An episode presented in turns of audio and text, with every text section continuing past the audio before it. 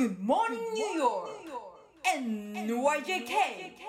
Real Talk Radio.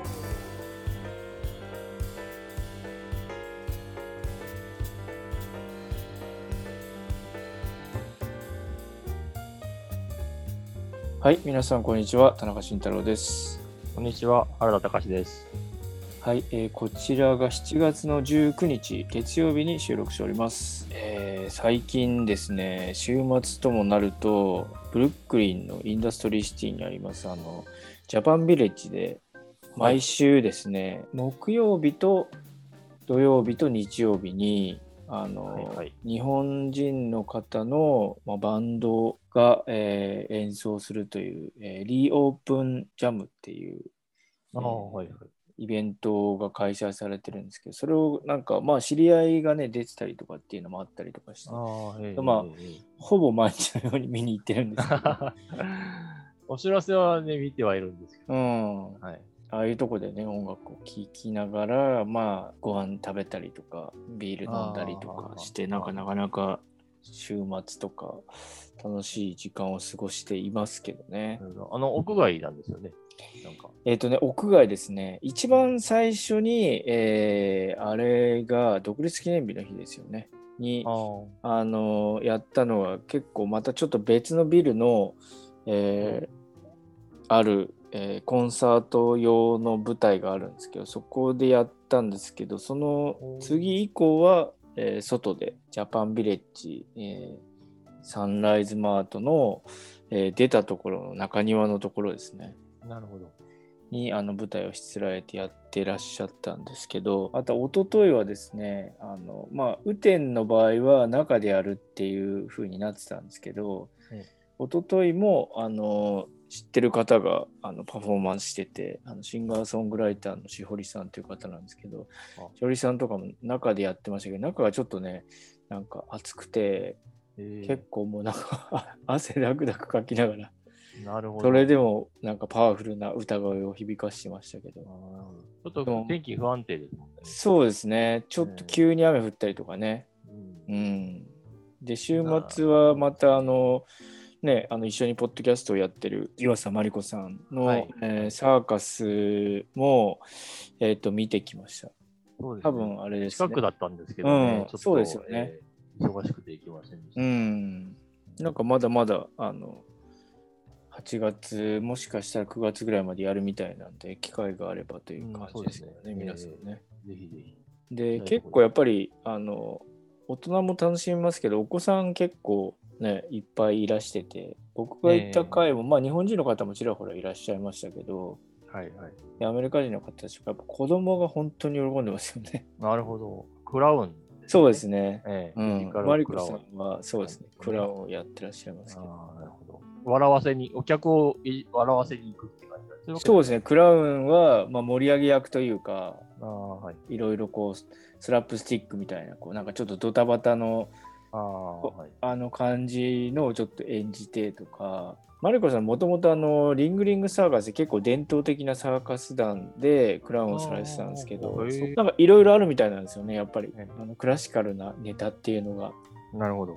で、今回見たのも結構クラシックなネタで、割とそうすると子供たちが、多分あれですよね、昔からずっとやってもう計算されてるような子供たちにえー受けるっていうの、子供たちの受けがいいっていうのはすごいあるみたいですね。なるほど。いつになってもやっぱり受けのいいネタっていうのはあるみたいですね。えーなるほどね。うん、でその翌日にあの知り合いがあの子供連れて行ったみたいですけど本当になんかドストライクみたいだったおゲラゲラ笑ってたって言ってましたけど、うーん、なんかそんな感じの結構ねあのイベント。まあちょっとねあのササーカスの方は日本絡みではないですけど、ええまあ、もうマリコさんがねあの出てるっていうのを見に。行ってはい。そうですね、まあ、うちに近いというのもあるので、その、インダストリーシティの方は結構、まあ、知り合いが出るっていうのもありますけど、結構見に行って、はい。あの、ジャパンビレッジって結構、日本のこうね、伝統的なこととかもどんどん紹介していきたいなっていうお話をしてたんですよね。おーなるほど。うん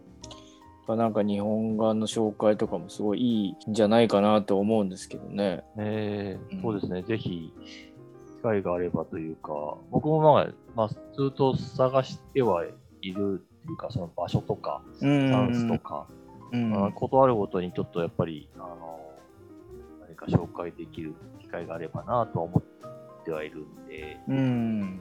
あの、個展やったりとかもさせていただきましたけど、なその時もやっぱ、すごく、もともとはいろいろ計画してたんですけど、うん。まあコロナになったので、ね、もう全部イベントとかは何もできなかったんだし、うん。そのパンデミックの前はワークショップを、ね、やってましたけど、うん。それは今全然まだ止まったままで、えーちょっとなんかいろいろこう動き出したいなとは思ってはいるところなんですよね。うんなるほどねそうですよねあの里桜ギャラリーで、はい。あのワークショップとかやられてたんですもんねそうですね。うんそうですね。ジャパンソサエティでもちょっと、あの、会員さん向けにワークショップデモンストレーションとかやったりとかして、うんあの、やっぱり日本の、あの、日本画の絵の具とか、紙の話したりとか、うん。あの、筆の話をしたりとか、いろいろこう、紹介したいことはいっぱいあるんですようね。ん。ちょうど、全然違う、あの、ところですけど、えージャパンソサエティで、先週終わっちゃったのかな？あの、大工道具の展覧会をやってたんですよね。へえあそうなんですね。僕行けなかったんですけど、うん。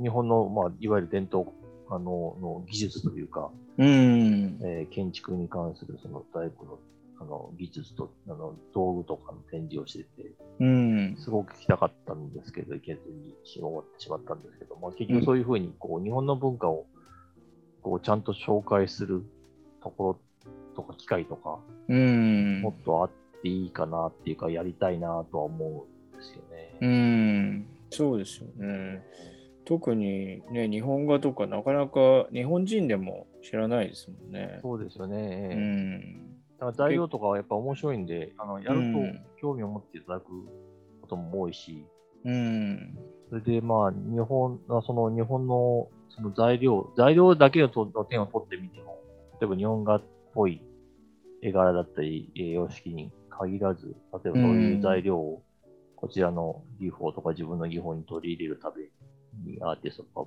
参加したり、うくださんったりもしてるし、うんそういうのは全然 OK だし、あの、うん OK というか、より、あの、やってきてほしい感じですね、逆に。本当に。るっていうことの、さらにその上を行ってほしいって感じがすうる。んあとはねやっぱりこう、ね、バラバラで紹介するよりもどっかそのそういうとこに行ったら何かしら学べるとか、あはいはいはい。っていう場所ってあったらいいんじゃないかなとすごい思うんですけどだからなんかジャパンビレッジとかねすごいぴったりな場所なんじゃないかなと実は思ってるんですけどスペースがあるんですよね、結局。結構あると思いますよ。ね うん、でまたねいつもこうなんつうんだろうなあのカルチャーがあってなんかやっぱ横につながっていくブルックリン独特のカルチャーであったりとかはい。あなんかなんかものを作ろうっていうカルチャーがあったりとかそもそもが結構アートスタジオも多いらしいんですよねあの上の方にあるのが。なんか知り合いの方でもあそこでアトリエ持ってらっしゃる方とかもいたしそうですよね。うんで今はねその日本あのジャパンビレッジとかもあるんでなんかええそういうの求めてくる方もいらっしゃると思うんですよね。なるほど。うん、なんかいいかもしれないですね。うん、なんかいいんじゃないかなと思いますけどね。まあねなかなかどうなんですかね今までってでもそのえっとさ里桜以外でそういう日本画を教えてらっしゃる方とかってニューヨークにいらっしゃるんですか、日本画家が少ないので、まず。うん。で、まあ、そうですあのー芸、芸大の話でいけば、芸大の後輩とかも帰ってしまう、日本に帰ってしまったりとかして、うん。かなり減ってるんですよね。うん。あのーなので、まあもちろん材料が手に入りにくいってことが一番大きいんですけど、うん。まあ、あのなかなかその日本画として続けていく人はなかなかいなくって、うん。で、まあ、アクリル使ったりとか、結局そうなってきちゃうんですけど、うん。あのーまあ、材料のその運搬の問題さえ、その輸送ですね、日本から輸う出、ん。その問題さえとにかくクリアできれば、あのなかなか面白い材料だし、うん。あのこっちであの売っている材料で賄うというか、代用するとか、あのうんもちろんあのある程度はできるんですよ。うん。考え基本的な考え方さえあれば、うん。あのあと和紙とかそういうことも手に入らない、食わないので、うん。えーでまあ、結局、まあ、技術的なことっていうのはやっぱり、あの例えば作家になってしまうと、作家それぞれがいろいろ違うのうで、ん一。つもう一人、もう一人一人全部違うわけですよ。うん。やり方っていうのは、うん一応日本画というくくりであっても。ですけど、あの、まあ、あとは基本的な日本、なんていうんですかね、な変な話、こう、日本の考え方、日本独特の、例えば空間の捉え方とか、うん。日本の独特のその形の捉え方とか、意識、ものに対する意識とか、うん。